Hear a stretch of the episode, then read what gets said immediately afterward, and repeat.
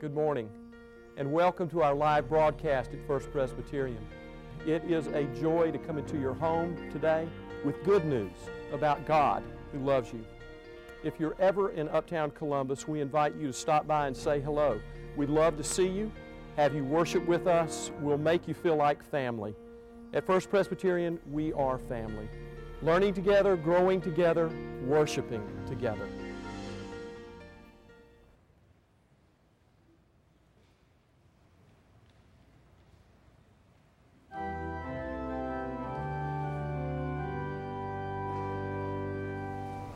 I invite all who are able to please stand for our first reading. From the Acts of the Apostles, chapter 7, verses 1 through 3, and then we're going to skip to, 4, to 44 through 50. Hear what the Spirit is saying to the church. Then the high priest asked him, Are these things so? And Stephen replied, Brothers and fathers, listen to me. The God of glory appeared to our ancestor, Abraham when he was in Mesopotamia before he lived in Haran, and said to him, Leave your country and your relatives and go to the land that I will show you. Our ancestors had the tent of testimony, testimony in the wilderness, as God directed when he spoke to Moses, ordering him to make it according to the pattern he had seen. Our ancestors in turn brought it with Joshua when he dispossessed the nations that God drove out before our ancestors. And it was there until the time of David, David, who found favor with God and asked that he might find a dwelling place for the house of Jacob. But it was Solomon who built a house for him. Yet the Most High does not dwell in houses made with human hands, as the prophet says, Heaven is my throne, and the earth is my footstool. What kind of house will you build for me, says the Lord? Or what is the place of my rest? Did not my hand make all these things? This is the word of the Lord. Please stand as you're able for the second lesson. We continue in the seventh chapter of the book of Acts. And what is happening here is Stephen, in the previous chapter, has been accused of spreading falsehoods. And the Jews have brought him into their council and they are putting him on trial, much like they put Jesus on trial for the things that they heard him saying about Moses and about the temple.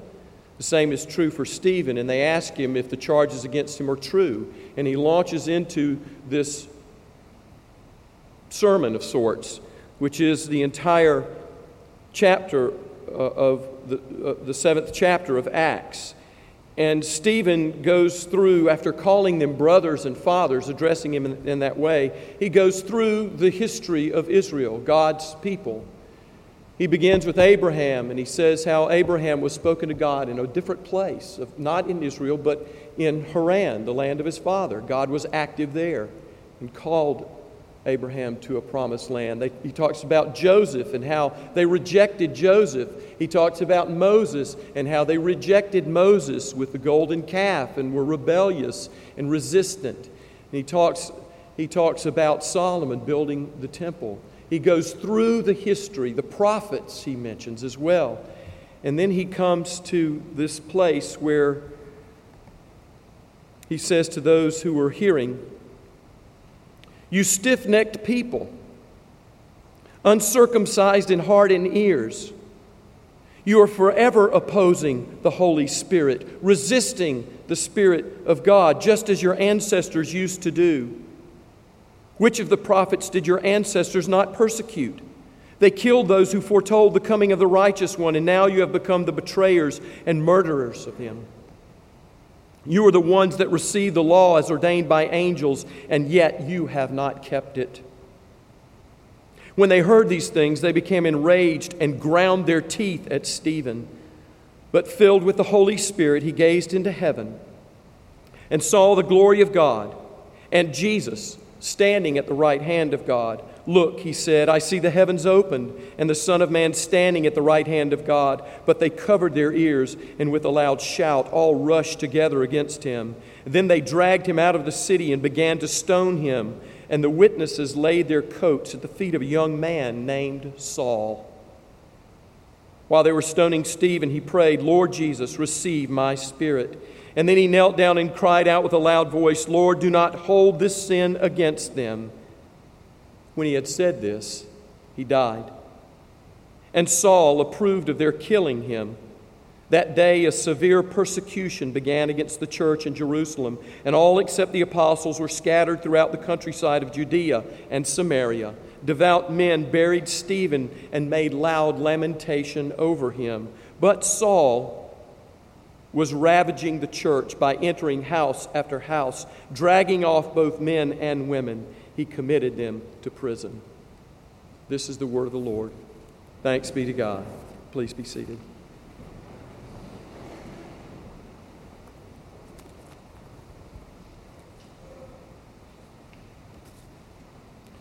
Several years ago, it was early on one of these uh, cooler summer mornings when all of the foliage is covered with dew and the grass as well, that I walked out into the backyard with the dogs and with one of my young daughters, young at the time, following me. We walked to the back of the property to look up Standing Boy Creek. Dogs maybe trying to find a chipmunk or something to chase in the backyard. We lingered there, and then I turned with my cup of coffee to walk back to the house. As I got close to the back of the house, I realized that I was alone. Not unusual for the dogs to linger, but I didn't know where my daughter was, so I turned around and saw her still in the backyard, making these long, exaggerated hops in the backyard. What are you doing? I asked her. I'm trying to follow your footsteps, Dad. The prints I had left in the dew laden grass. Her words stopped me in my tracks. I'm trying to follow your footsteps, Dad. In the blink of an eye, the profundity of her words seared my mind and pierced my heart. How am I walking? Who am I following? How am I living? How am I modeling? Where am I going? And when I get there, will it be where I want to be or where God wants me to be? Who am I following? Who is following me? Am I being the father, the husband, the pastor, the Christian, the friend that I want to be, that Jesus would be pleased for me to be? Am I living like Jesus? All of this went through my mind in a matter of nanoseconds. And the truth is, to live like someone, to follow after someone, you need to know that person, to spend time with them, to study them, to talk with them, to, to learn to imitate them, if you will. And so the question begs to be asked are we who call ourselves Christians following the Christ?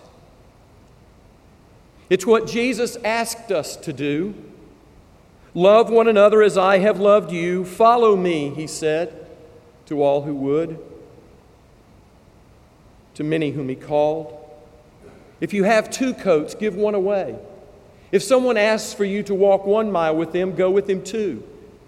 And if someone should strike you on one cheek, offer to them the other. Take up your cross daily and follow me. Lay down your life for your friends. There is no greater love than this. And Paul and others took up the cry and taught these things. Paul, once known as Saul, who said, Whatever you have seen and heard and learned from me, do these things, and the peace of God will be with you. Be imitators of God in Christ, his letters say. More modern efforts have taken up this cry as well to be imitators of God, followers of Jesus.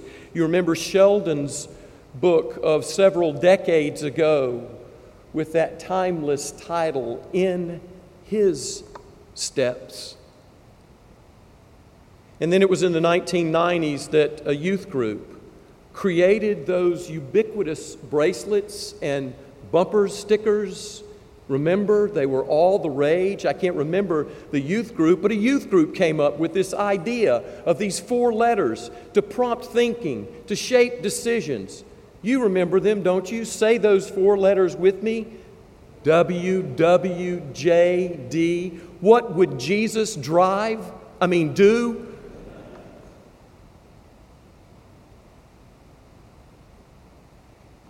Prompting to ask the question in every situation, both large and small, in the journey of life how would my Savior have me handle this?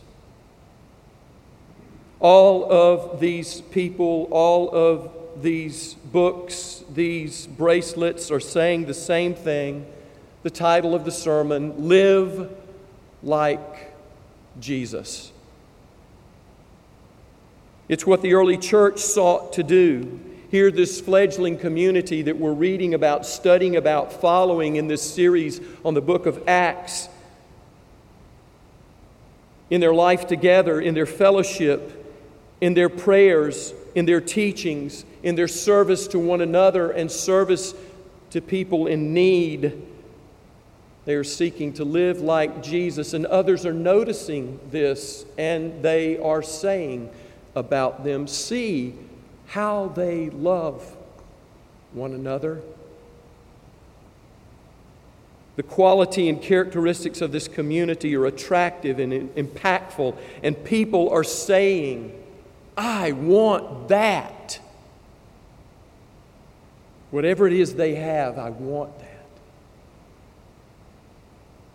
And people are being drawn to this growing community. And the world of that day was watching them, and I would venture to say that the world in which we live today is watching us. And what do they see?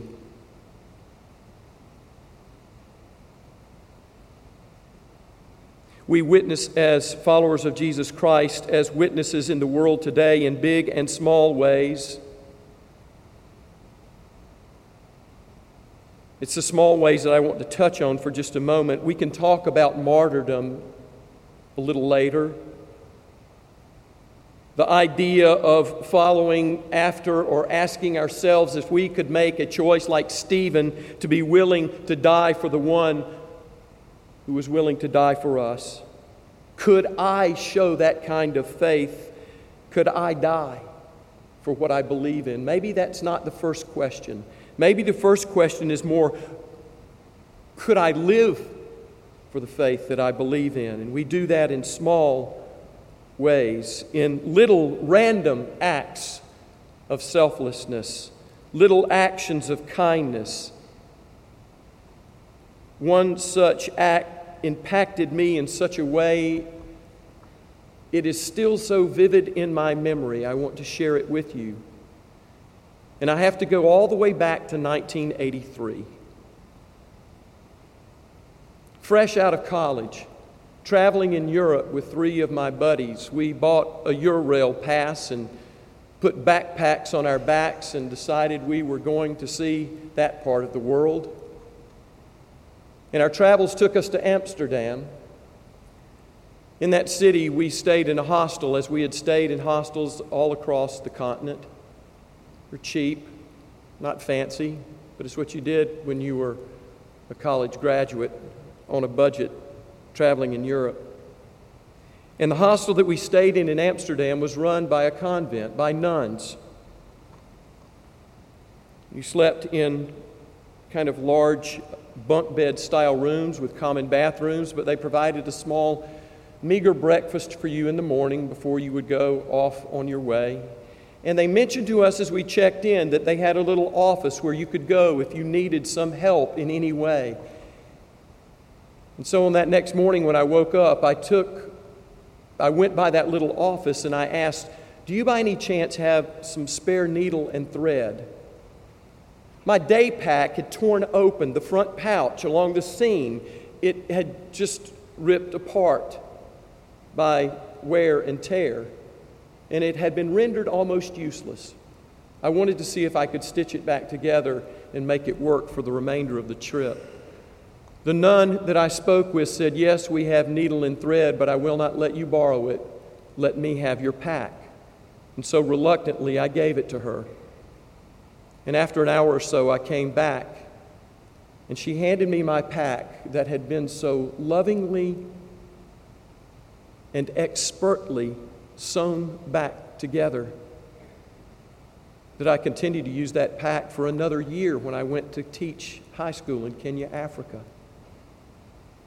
But every day on that trip and every day after that trip, when I looked at that pack, I looked at the stitching and the attention to her detail and the love that went into it.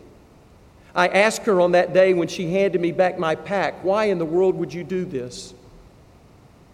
And she said, I do it because of what Jesus has done for me. It was the simplest little thing.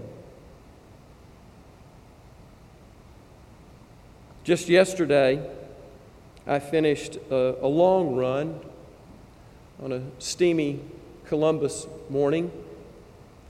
And when you are a runner, some days don't go as well as others, and yesterday was particularly difficult as my running buddy who's here today will attest. And sopping wet and tired to the bone, we were making our way back to our vehicles from uptown, and market days was going on, and we bumped into a member of our church, fresh as a daisy, carrying a brown paper sack. Hey, what are y'all doing? Y'all look like y'all have been running. yes, I have. We have. Would you like a peach? Oh, no. Well, we'd rather not take your fruit. But then my buddy said, You know what? I do want a peach. And I said, Guess what? I'll take one too. It was the best peach I have ever eaten.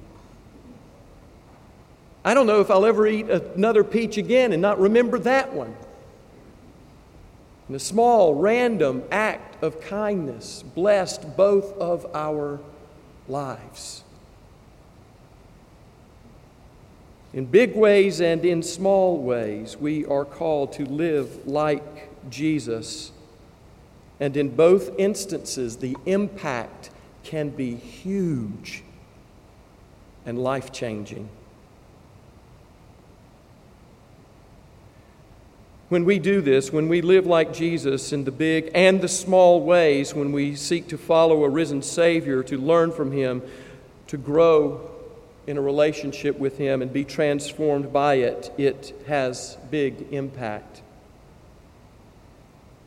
I believe this is what happened to Stephen. Stephen was not an apostle, he was not an original disciple. He joined this fledgling community, and I believe that he didn't really know what he was signing up for as he said yes. But as he said yes, he started serving tables. But he didn't sign up to be in charge, but he found himself in charge. He didn't sign up to teach, but he found himself teaching. He didn't sign up to be a healer, but he found his gifts for healing. And he was having a huge impact upon the community and upon all of Jerusalem. He didn't sign up for persecution, but he found himself being persecuted. He didn't sign up to die for his faith in Jesus, but that's what happened. It was a series of choices. It was a journey through life that led him to that place. I doubt that he woke up one morning and said, Hey, I know, I'll be a martyr. A life lived like Jesus impacted many because of Stephen's life. And yes, because of his death, the church grew. In 197 AD, one of the church fathers that we still read today and hearken to, Tertullian, said this The blood of the martyrs waters the seeds of the church. And it was true then, and it is true today. We see in the martyrdom of Stephen the persecution of the church, but in this persecution, we see an evangelism explosion through suffering. The church is scattered. Now they are not safe any longer in Jerusalem. They are hunted and they must leave, and leave they do, and they take with them the gospel of Jesus Christ from Jerusalem and from Jerusalem to Judea, and from Judea to Samaria, and as Jesus said, into all the world. These are Jesus' words coming true. Who would have thought that persecution would be the tool that God used to bless all people? But it harkens back to the words that Jesus used in one of his earliest teachings in the Gospel of Matthew, the Beatitudes, so familiar to many of us. In that Beatitude where Jesus said, Blessed are you when people persecute you and revile you and utter all kinds of evil against you falsely on my account. Blessed are you when you are persecuted for righteousness, for my sake. For great is your reward in heaven, for so they persecuted the prophets before you, as they will persecute me. The question of the early church through and the church through the ages, and the question for the church today will I be faithful or will I be comfortable? Will I bow to Jesus as Lord or will I bend to culture? Will I go the narrow way? Or will I just drift with the broad way? How will I live? And what is worth living for? The history of oppression and opposition in the Christian church and the Christian life should not surprise us that following Jesus will mean hardship and it will bring us to decisions, and we will have to make choices. It is said that the church that we live in today, you and I, the church in this time in history, is more like the second century church than any other period in the life of the church. We are living it now, a church that has become marginalized and is beginning to experience greater persecution. Yes, these are challenging days. And maybe you're like me, as things become challenging and choices need to be made, you may say to yourself, You know, when I said I was going to follow Jesus, I'm not sure that this is what I signed up for. Thought it would be an easier life. Get a nice church, raise a nice family, experience some real blessings and try to have a grateful heart and impact a few lives along the way.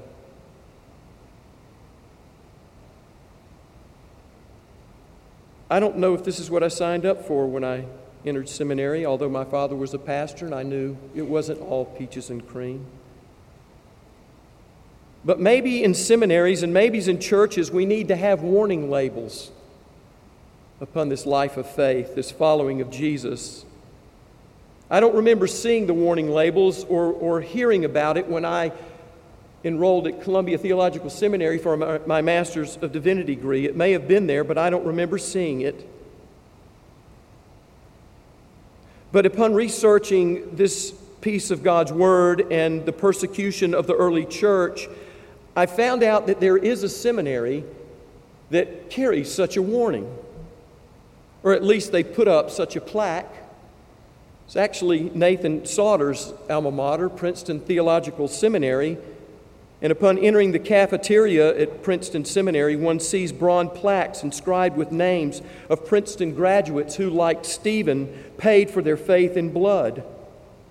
And the names read Walter, Marlin, Lowrie, thrown overboard by pirates in the China Sea in 1847. John Rogers Peale, killed along with his wife by a mob in Lei Chao, China in 1905. And James Joseph Reeb, fatally beaten at Selma, Alabama, March 11, 1965. Sometimes to live like Jesus means dying like Jesus.